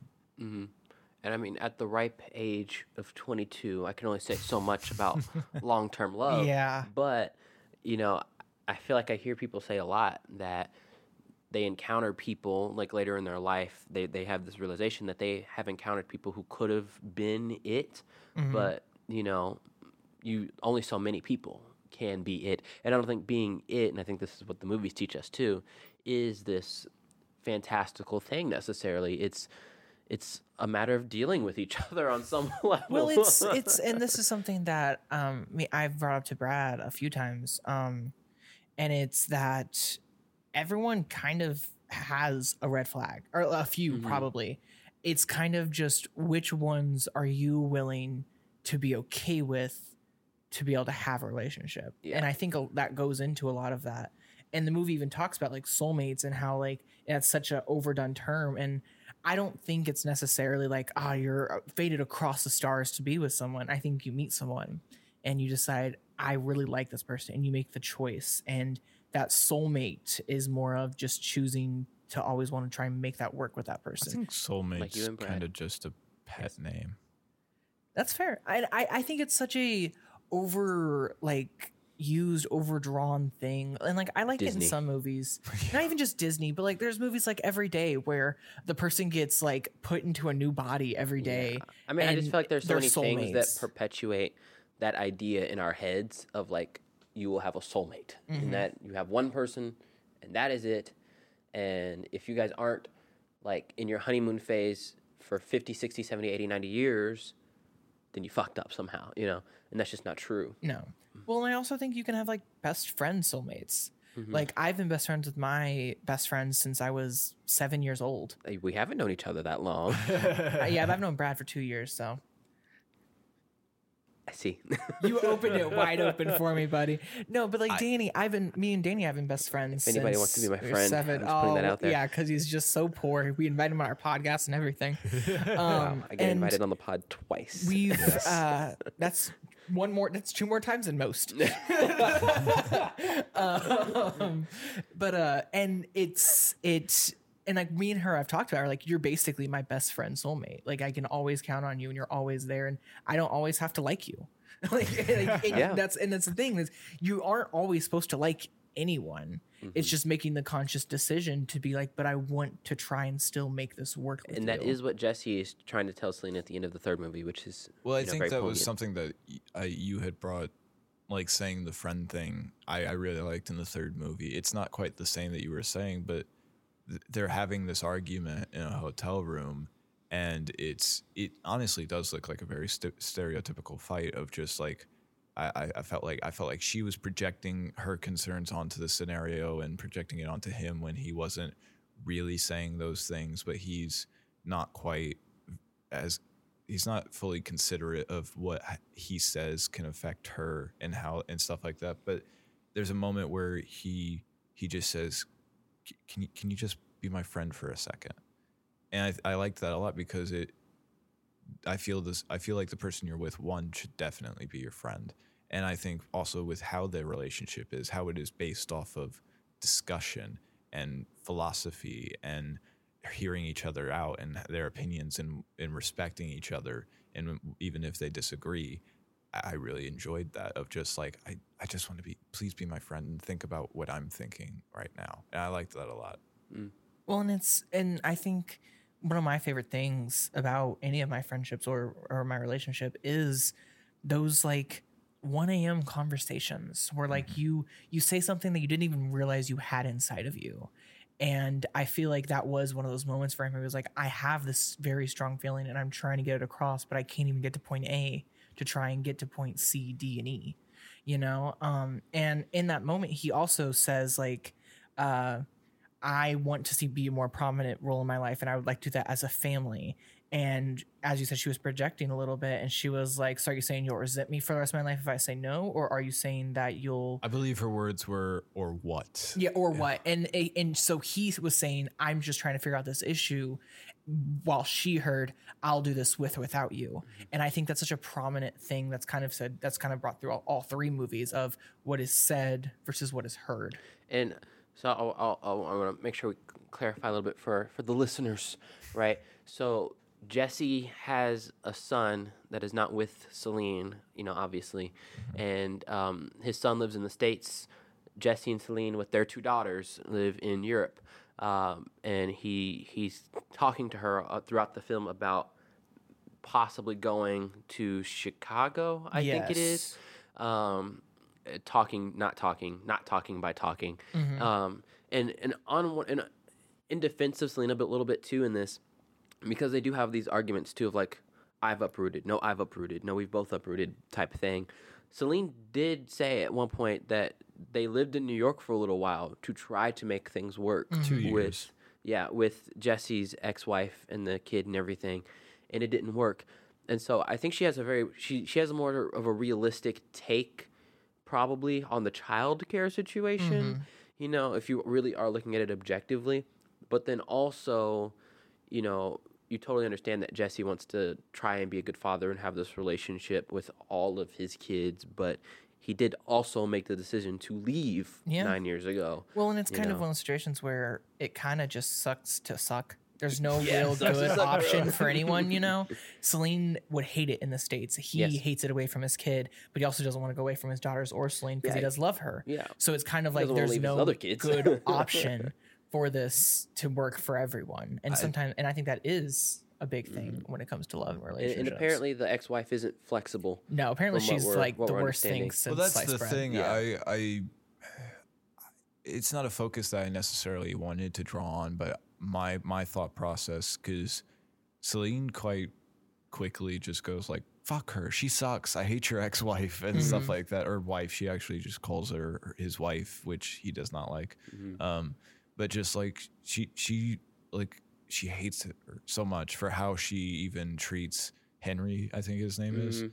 and everything but at the same time i'm going okay now i want to meet her to see if she's actually like that Well, Yeah. apparently they she went to France to birth the twins, and while they were in France, because it was going to be a, a difficult birth for some reason, and while they were in France, It's twins. she Yeah, moved like him. twins. Yeah, well, well, yeah. Well, there was like was- apparently there was like an issue. At least that's what I. I, would it imagine as. with twins that's just like what's the problem instead of is there a That's problem fair. Yeah. Um, but and but while they were there, about that We the, the wife, the ex-wife, uh, uh, moved out of state, so the laws were different, and she got full custody because of it. Mm-hmm. So then they just didn't ever go back to the states. Yeah. And so I mean, that's that's a pretty bitchy thing to do. But I don't care also, who if you you're are. looking at this from the the ex-wife point of view too, who again we really don't know anything about in That's these also movies. fair.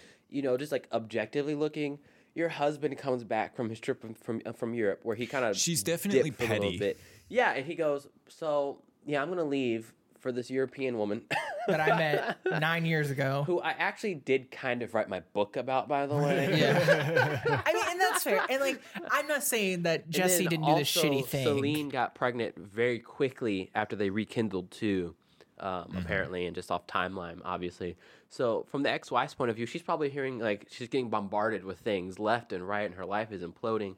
I'd be pretty pissed. Yeah. and I'd be that's pretty fair. pissed. Not to say that keeping a child away is No, using your move, child but- as- as a pawn isn't cool. Yeah. But I also will say, Jesse's son wasn't really the one distraught about the relationship. No, he he was he was very okay. He was like, I like how we are. The summer was great. I love my sisters. Mm-hmm. Um, Celine was great. Apparently, he felt safe enough to call her twice in that Mm-hmm. one day or twelve hours. Really, And I think Uh, that's something Jesse's like missing too a lot. Of- is he, he doesn't get that he's the one kind of in the way of his own relationship Mm-hmm. because his son's more than happy. He was just like, just, he, the only thing is, I think happy what to hit. Europe every summer. All right. Yeah, well, and, and he apparently did. He's fi- definitely he the did cool talk- kid. he did like find a girl there that he apparently Yeah. really liked and, Yeah. and kissed. But um, I don't want to get too in depth with it. But this movie did connect, or I'd say the second movie connected with me a lot because it's very similar to my upbringing. Um, I would even say that scenario is just straight up what happened with my parents. Um, Jesse being my dad and his first wife being my mom, sort of thing. Like I am, I guess, in that scenario, Henry. And I don't want to get into it, but it Do you was need a just. hug? No, I'm okay. We'll give him a hug after the podcast. I've Yeah, gone you to many years Before of therapy. no, I'm okay. But Uh. um, just like I connected with it, and and it was it was very interesting watching this movie, and I guess connecting with my dad in that sense of just like I don't blame Jesse for that decision at all. That decision to be happy, Mhm. but with that comes along, you you still fucked up yeah. there are people that have now suffered the consequences of that choice of you being happy. That's a shitty thing that happens. Your life is never your own. Well, there's At a, a certain there's point a good it is. quote Mhm. in um Blended whenever uh, Adam quote, by the way. Sandler and uh, Drew Barrymore are at this dinner together, and sh- they talk about how like you your whole life is just dedicated to your kids, Mm-hmm. and then Adam says, "Well, ninety nine percent of the time, one percent of the time, you get to do what you need." And you get to be a little selfish, Mm-hmm. and um, and I, that really struck for me in that movie, and it's, it's a very profound thing in an Adam Sandler movie, to say the least. Adam Um, Sandler's not. and Adam Sandler produced comedy. It's a very profound thing to be said. Well, when him and Barrymore get together, there, they make magic. oh, you're absolutely God, correct. they make magic. Oh, Blended is so good. So it's Fifty First Dates. I'm 51st just dates. the person over here who doesn't like Adam yeah, Sandler. it hurts my soul. I that love means the you man. don't understand the man. Adam Sandler episode coming up soon. oh God, no. Uh, Uh, maybe yes. that, maybe that'll be your recommendation. we are not doing an Adam Sandler episode until he's in a superhero movie. the fans That's- want Adam Sandler. I'm saying it right now. Let's ask Sam because we have one fan on board, Mm-hmm. so we need to ask her second. The other fan. I won't be moved. I've You, started you this. don't have to do like the wacky stuff. You could. I mean, you focus should do the the other wacky things. stuff. just want to watch Uncut Gems. Everyone That's needs it. To watch fair. Uncut Gems. Also, Punch Drunk watch. Love. I need to watch that one as I don't not interested in anything else. That one's so Happy good. Gilmore's so good. Happy Gilmore's good. I think Fifty First Dates, Punch Drunk, and Uncut Gems are his three best Really? by back, far. Back to the point. Yes. We love Adam Um, Sandler. Look at him. I get your job back, Brad. Oh Um, yeah, you saved it there. I'm not homeless. Uh, no, not yet. Um, Not yet. I like how you have you're still control on over thin this. ice. Can I Um, boot you off? No, no. This is this is hypocrisy here. This feels so like is this gaslighting? I, I, I, I don't want to be brought in the middle, man. I, Oh, now you don't want to be a part of the show. you were trying to take my spot earlier. anyways, back to the point.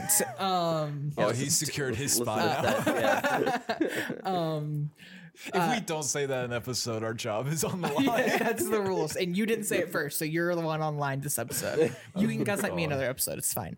Um, but Welcome to our before Yes, midnight. welcome to our before midnight. Uh, what is another thing that popped out to you, Brad, specifically, um, in any of the movies? Really, like, did one stick out to you more? Um, did something of the conversations really like hit home for you? I'd say the second one stood out to me more, um, and it could just be because it it was a similar scenario to me, but it was also just a. I, I like these characters and I wanted them to get together. Yeah, you were rooting hard. I, I was You were like, they better fucking. I was meet. shipping hard. I was just like, I want them to be together. Um, but it, so I was just like, please. But she did. She didn't want to at, at in that second movie at the beginning of it at least. I think she was still on the fence because he wrote a book about them, Yeah. and I think that is, and There's I a lot know of mixed like feelings about something like that. I like, yeah. well, well, me and Brad had were- very yeah, different were feelings. I was like, it. I feel like it's a complete invasion of my privacy I'd to be write about like the sex we had and all of these things. Where he was like, I mean, mm. I'd be honored and I think that's definitely just a difference of painted in opinion. a good light. I'd be somewhere in the middle because I mean, you also definitely don't think he he definitely did not think he would ever see her again. No, No, no, he You know, didn't. at that point in life, he definitely did not think that. he and was honestly, thinking. That's why he went yeah. there, though. And honestly, what are yeah? But then he wrote the book later. But then also, what are the odds that his book gets that big? well, he did say whenever he got the tour, he wanted to go by Italy to hopefully see her again. yeah, but still, So- you know, like not not many authors get a European book tour. I mean, that's fair. That's fair. That's Like- that's a good point. Like low key, Yeah. Jesse's probably one of the best authors of the time. He was a he You is a bestseller. yeah, yeah, yeah, yeah. But although he didn't feel very successful. Like like I, like from the honest, we're like, yeah, you you had a European tour, but he brought it up in the beginning. He was like, I didn't feel like I really did anything great. yeah, I think that's but also that's like a, a, a modern writer. Yeah, feeling thing. imposter He- syndrome. I don't know. I feel that's more of a because we've seen them at the beginning.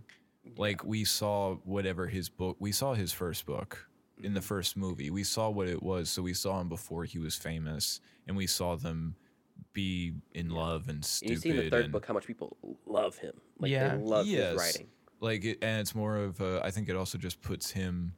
It puts us on the same level as, um, I'd say Celine is towards Yeah. him, or Uh, Ethan is towards her. They are on equal footing, whether there's success or fame in their jobs at all. They're just like, you're still the person that I met 20 years ago and fell in love with, Mhm. and we're on the same footing. Doesn't Well, matter any of that. And they even have that moment walking to the hotel where she's like, "If you saw me on the tr- on the train, would you still ask me to jump off with you?" yeah, she's full of these like bullshit questions. By I don't the way. think they're bullshit. no, that wasn't bullshit. He I had think- every moment. To, Yeah. He had a lot of moments to be really romantic and sweet, and he just He th- didn't give it her a straight. He always throw. He, always throws never gives her a direct answer. Well, it's also like the but those she throws out a lot of these no-win questions, and they are no-win questions, and they're damaging questions. But that wasn't a no-win question. To say you'd get off the train with your wife again after 20 years isn't a no-win question. It's an easy. Of course I would. I that one is, but at well, this, I, I think Celine turns into a bit of a cynic, right, by the third movie. Like we all know this, but I think what she's really trying to get out of him in the third movie is that fire again. Like Mm-hmm. I don't want to be the cynic. Please don't let me be the cynic. And he he's kind of too in his own head to really focus on that. And I, I think on some level it's justified because he's thinking about his kid, but definitely he's not he's not like nur- nurturing their relationship like she clearly wants him to do you know so yeah you throw out kind of baity things sometimes but i don't think that that's bad i think that that's I will go give you this. maybe though, not Brad. that. Maybe not that question. The and the third. The cheating one was a no good answer question though, because if he said yes just, or no, it's Yeah. just other ones that she said in like the first or second movie. I she does throw out those questions where it's like there's no good scenario that comes out of any of these answers. And I think there is one that he he likes he actually gives a good answer to um and she she gives him a compliment on it and it's it's just a um I think he just directs it to like his daughters and compliments his daughters as a way to get out of the question. But it's just like I, I I'd be so tired of those. I mean that's fair. I, but I, think I do have to sign aside with Jamie on that. I think she was wanting him to just bring the fire and romance back, and that is the most common issue you see with older couples. And I like because I have seen older couples be like, "We're finally having those conversations that we should have had after 20 years." and not And even they just older d- were couples having those just, moments. just couples if, if you get too content to to you're still dating the person. Yeah, you It still have isn't just a label. It actively in is a Especially if in these movies they Yeah. never get married. Mhm. Well, and that's one thing, and she wants to. Yeah. Oh, she does. He's the one that's like, I don't need to get married. Because she says that, oh, she brings up the kids asking about it, and she's like, oh, it's low key, da da da. And he's like, yeah, pretty low key, like it never happened. Yeah. And she was like, yeah, we never got married. I mean, if I'm Celine, I definitely have this fear in the back of my head of like, oh, I know he blew up something before for someone, even though that was me. What if he does that? What if he does that to me? You know, Yeah. for sure. You know, on some level, and I, you know, obviously there's some hypocrisy in that, but I think it's fair. but I think it's fair to want that commitment, and it's a, it's a conversation uh, that I've had where it's like the the ring does isn't just a ring; it is a symbolization for a lot of people, and I think she wanted that solidarity, and you're not gonna go anywhere. Yeah, even if in the second movie, it doesn't think she doesn't think she does. No. Say that again. In the second movie, she's she's more. I don't know how to. She's more cynical about love. hmm Especially Yeah. because he's there flirting with her while married.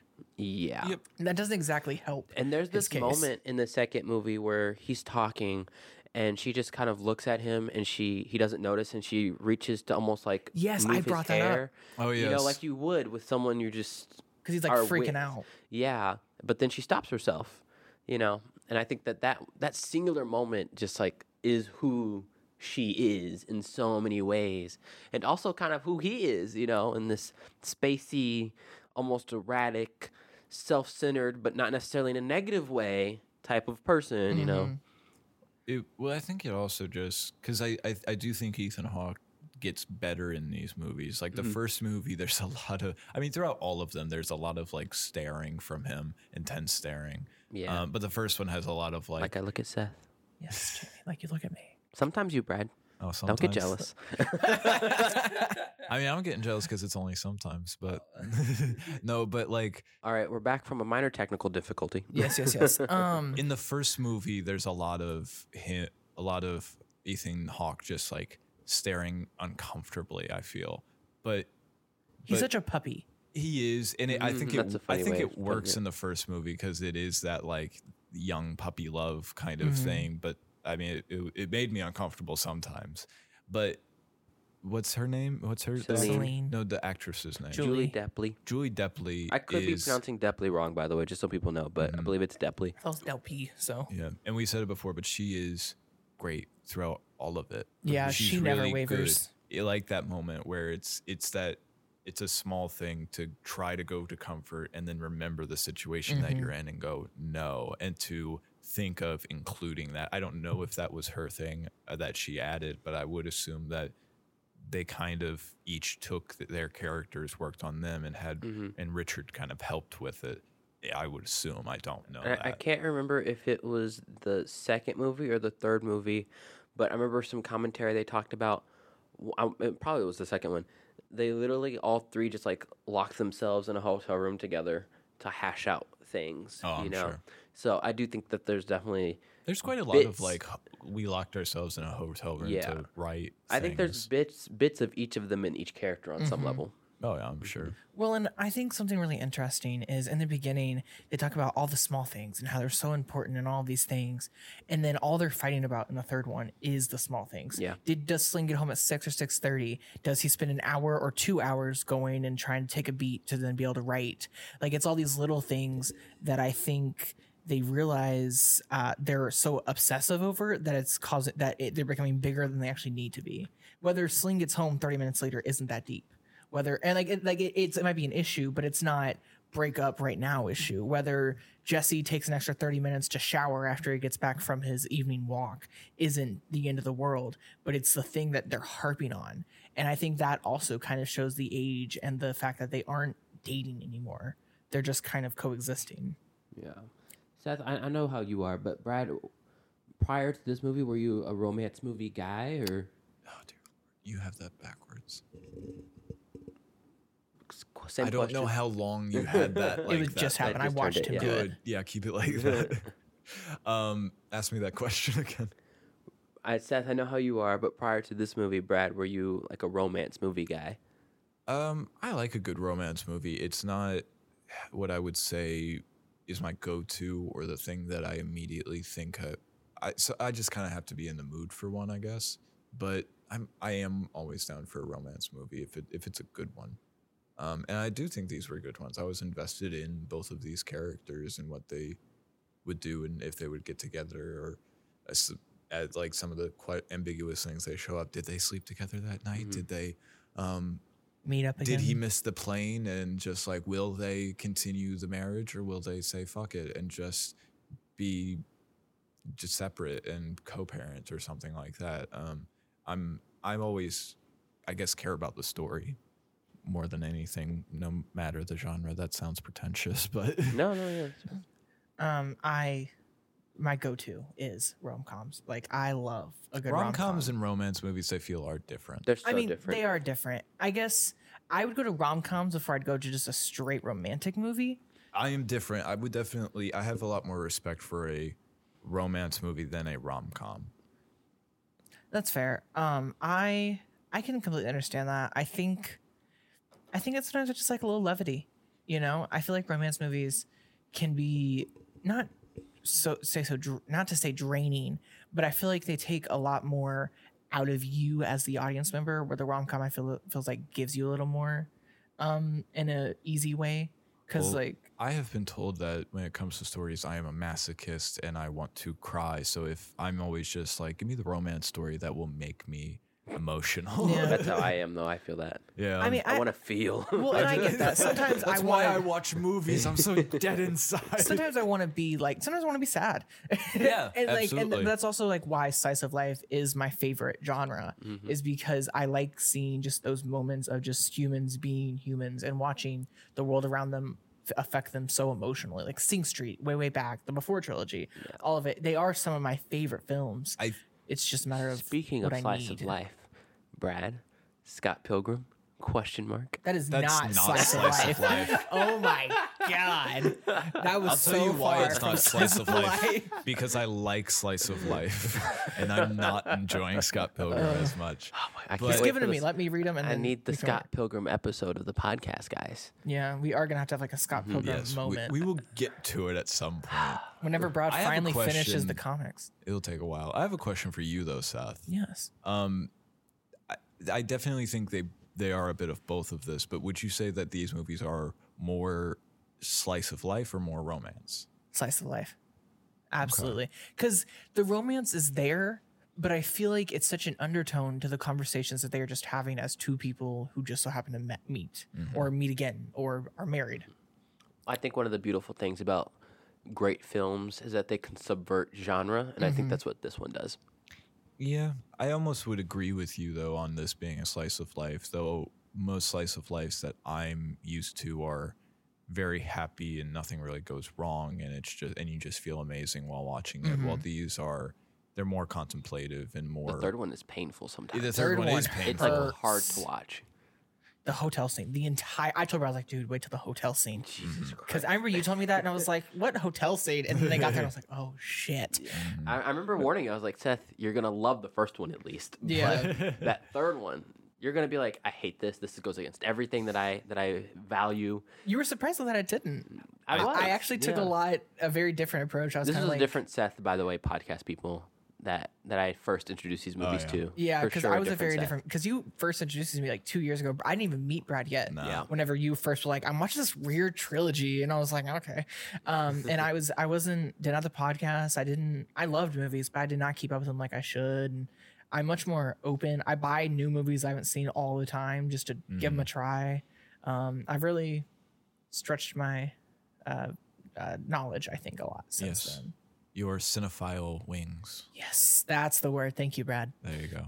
When do I get cinephile wings? You've had You've them. had them oh for oh a my god, really? yeah. you're just you just don't you aren't like you're more of I don't talk You're about like the things Angel. I Yeah, enjoy you that don't much. do it- no, you don't like, do it like you're and like Brad. Angel from X Men. You just keep trying to like pry the wings off for some reason. yeah. you you just you just love movies to love movies or me and Brad are like let's just chit chat and talk about them for hours I, on end I have talked about with Lucy, I think how I, I really don't talk about the things I enjoy that much. I'm more of a listener than Mhm. anything, Mhm. you know, which is also probably why it took me so long to actually come on the podcast. In the Why don't you place. listen to the but podcast? Then? I do listen to the podcast. Okay. Thank you very much. I say he started to. Um, I, Started from what I I did before. I, I listened to your first few episodes very consistently. Thank you. Thank We're you. much Jamie. better since We're then. so much better since then.